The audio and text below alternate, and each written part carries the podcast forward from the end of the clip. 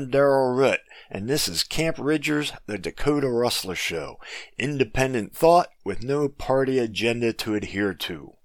Today's topics include are EV sales going lackluster? More proposed child care handouts, California reparations proposals, and more. But first, do you enjoy cooking on the grill, over an open campfire, or even on your stovetop? Camp Ridger seasonings are just what you need.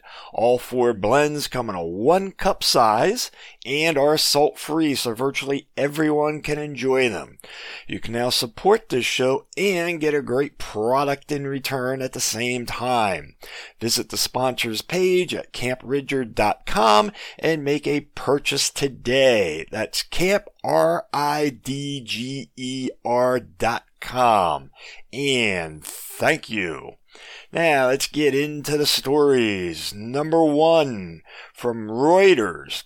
The U.S. electric vehicle market is growing, but not fast enough during the latest quarter to prevent unsold EVs from stacking up at some automakers' dealerships, according to analysis and industry data. While rising inventories and price cutting could represent only a short-term pause in EV market growth, they could also be signals that boosting US EV sales above the current 7% market share will be more costly and difficult than expected, even with federal and state subsidies.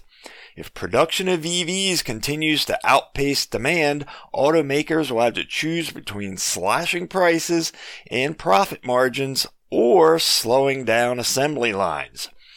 Yeah, I've been telling people, despite my investment in lithium, EVs are a fad that only a small percentage of people will buy into. Maybe 25% at the most. 7% is still a long way off from that, and it's certainly a long way off from what Biden imagines. Dealers for established automakers such as General Motors, Ford, Hyundai, and Toyota have more than 90 days worth of unsold EVs at their stores at current sales rates, according to a report from Cox Automotive, which runs the country's largest auto auction in my old hometown. U.S. dealers have more than 92,000 EVs in stock, more than three times the number on their lots a year ago, according to Cox data. And new vehicle inventories are up 74% from a year ago.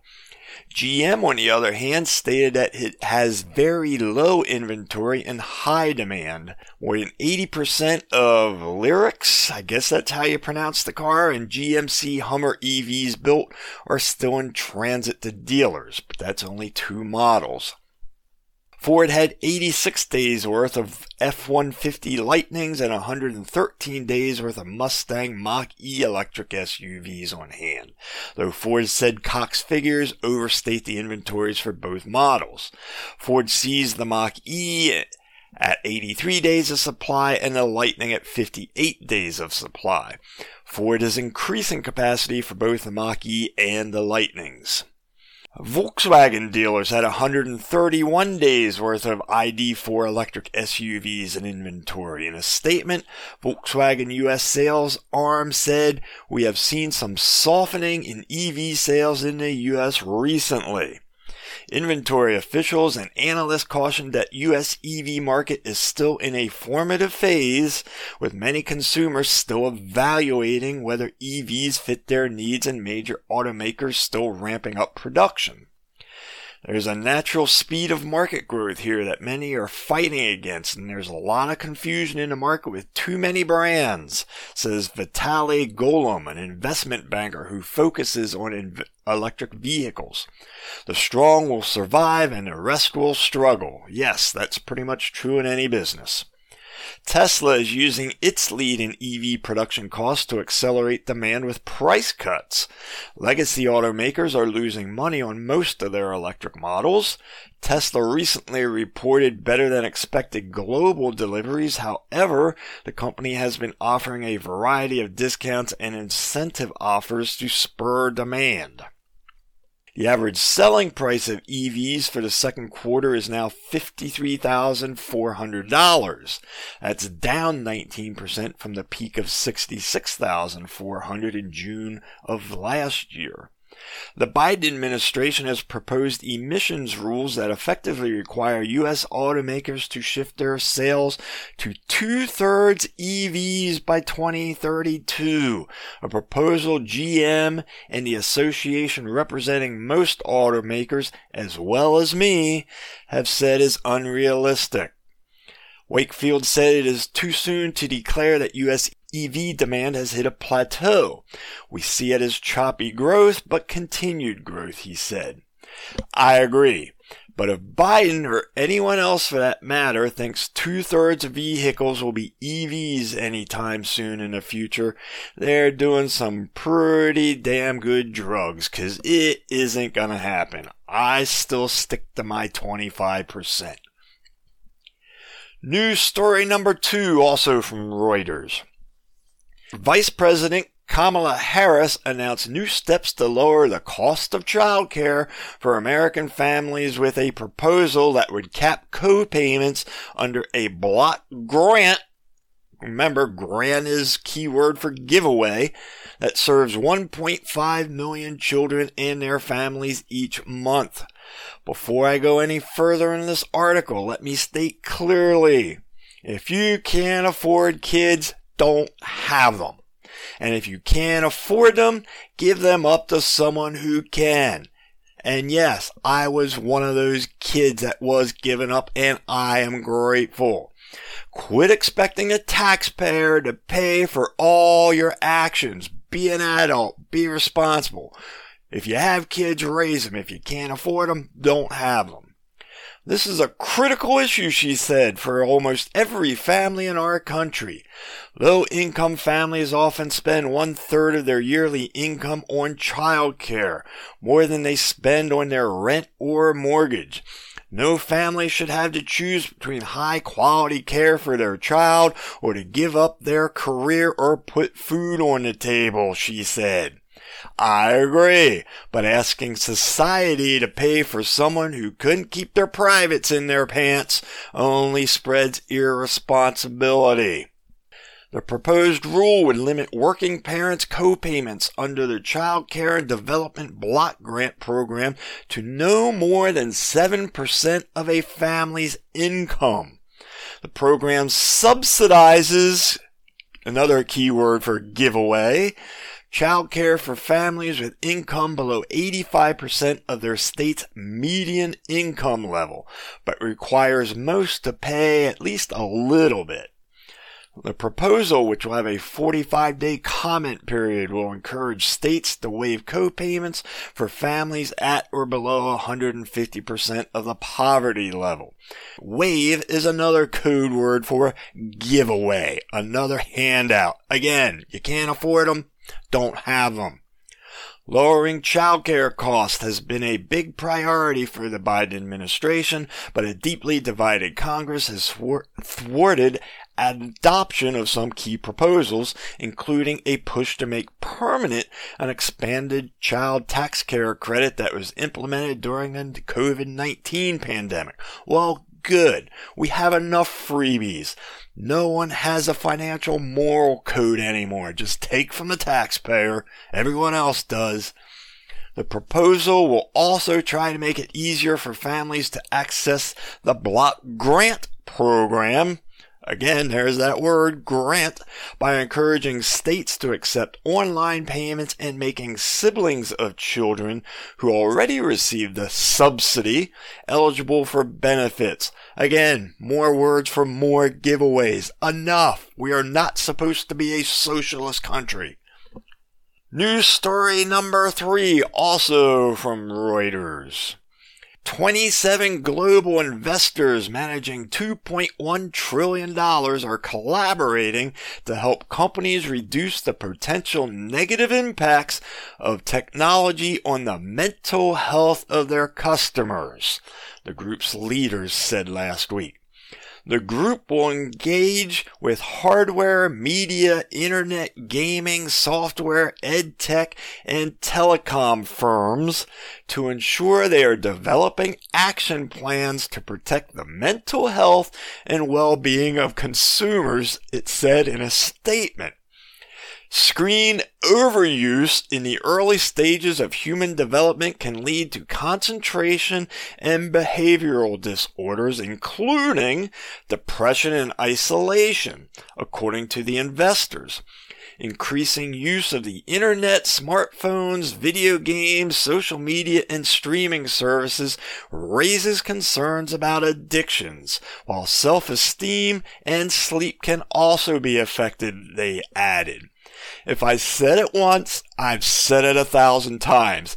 Get the hell off the internet. It's not making you smarter or healthier. It's making you dumber and unhealthy. And exactly how our company's gonna alter your online lifestyle anyway. All you have to do is turn off the damn switch. But after you listen to my show. The investors will guide tech firms to set goals such as for keeping children safe online, which can be monitored by shareholders. Just what you need as a parent. Companies spying on your children. Keep the pervs away from your children. Be a parent. Quit expecting others to do your job. Turn off their damn technology. If the tech firms do not meet expectations, members of the group could choose individually to downgrade their environmental, social, and governance scores. Ooh.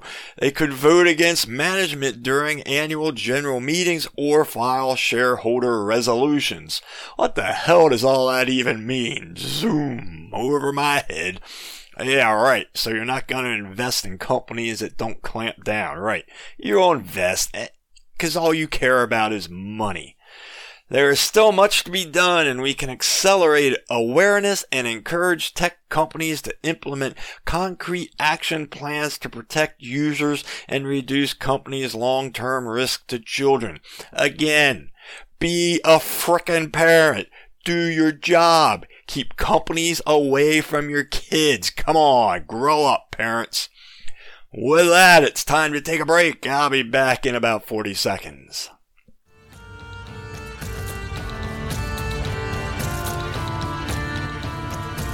For all things Dakota Rustler related, please visit dakotarustler.org. The website contains links to media sites, a merchandise store, and a button to donate to the show. Your support helps to pay for expenses of production, as well as research time. Feedback is appreciated, and comments or topic ideas can be sent to the email address listed on the website. Sponsorships are also available if you have a business to promote. Now, back to the show.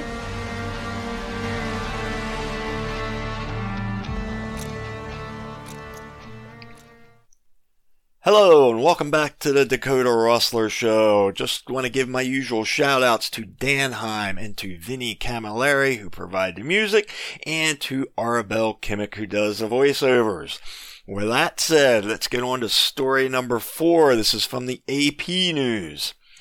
As California considers implementing large scale reparations for black residents affected by the legacy of slavery, the state has also become the focus of the nation's divisive reparations conversation, drawing the backlash of conservatives criticizing the priorities of a liberal state. Roughly two thirds of Americans oppose the idea of reparations, with more than 80% of black responders supporting some kind of compensation for the descendants of slaves. Well, it doesn't take a study to figure that out. No different than the rest of the freebie society. Here's a freebie. Yeah, I'll take it. Pew found that roughly two thirds of Hispanics and Asian Americans opposed as well. Again, duh, you're taking money from them to give to somebody else. The fact that supposedly serious people in San Francisco are considering a plan that would give 5 million in reparations to every black resident in their city in a state that never had slavery is a joke according to Republican Representative Lauren Boebert. I agree with a line that appeared on Fox which reads, quote, a state that never allowed slaves wants to take billions of dollars from people who never owned slaves to give to people who never were slaves. Welcome to California, unquote. I couldn't have said it any better. In fact, it was my exact thought before I even got to that line in this article. People in favor of reparations then make arguments that California returned slaves to slaveholders prior to becoming a state and even afterwards. And they make a few other arguments about other links to slavery. It's still all irrelevant. No one alive today owned slaves, and no one alive today should be forced to pay for the sins of others, especially dead others. However, that history left a stark economic divide. For every dollar that white families earn today, black families earn 60 cents. The key word in that sentence is today not 150 years ago. If Oprah Winfrey and Barack Obama can make a name for themselves despite their beginnings, so can anyone else, color being irrelevant. Whether it's black, Asian, Puerto Rican, it doesn't matter. I hate to say it, but if economic reparations ever occur, the perceived racial hatred that exists today will only get far worse. Every black person who takes a payment will become the target of every non-black person who believes they were robbed. My natural parents didn't pass on a single penny to me. I was fostered out. My foster parents saved aluminum foil to reuse it again if it was still clean because they grew up in a depression. They did not take any money from any black person or keep any black people from earning money. Reparations is a ticket to a reinvigorated KKK. And believe me, I don't support it, but if reparations occur, KKK is gonna pick up again.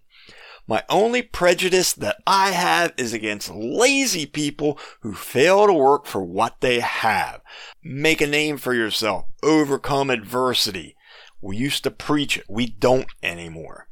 And last but not least, story number five from The Verge. The Fairphone 4, a user repairable smartphone, something we need to get back to. Built using ethically sourced materials is finally coming to the US almost two years after it first debuted back in September of 21. Fairphone is partnering with Murena, a company best known for de-googling Android phones. Something else we totally need to do for privacy's sake to launch the US pilot of the Murena Fairphone 4. There are two configurations available, one with a 6 gig of RAM and 128 gigabytes of storage for $599 and another with 8 gig of RAM and 256 gigabytes of storage for $679. If I were to buy a smartphone, I'd snap this up in a second. If it wasn't so damn expensive, phones should never cost that much. The storage of both models can be expanded via micro SD and the phone features a modular design that can be easily disassembled using a standard Phillips double zero screwdriver to replace broken components.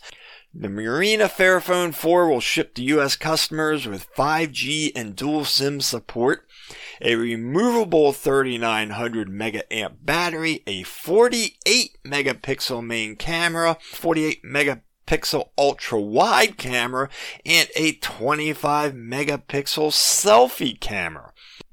The Murena 4 also comes with the E operating system pre-installed, which is described as a privacy-focused Google-free mobile ecosystem for folks who want to avoid handing any data over to the search giant. Instead of the usual Google apps, it will use Murena apps, and I suppose it would probably also be able to use F-Droid apps. I don't know. We should note, however, that the operating system isn't entirely Google free. The Murena App Lounge technically does allow you to install major Android apps, including those made by Google, but Murena claims that it fetches apps directly from the Play Store without giving Google any of your private information. The Fairphone comes unlocked, but it is T-Mobile recommended and provides an extended five-year warranty for the hardware. Personally, I think this sounds great. However, if one really wants privacy, one should probably go with a Google Pixel phone and learn how to install the Graphene or the Lineage operating systems on it. But the Fairphone sounds like a great start to get back to the right to repair accessibility in communications. And with that, I'm going to call it a podcast. Thank you. You know the mantra, question authority, and always be free. Thank you for listening to the Dakota Rustler Show, a production of DL Root, Buzzsprout.com, and their affiliates. Any unauthorized use of this show is prohibited. Until next time, have a great day, and don't forget to subscribe.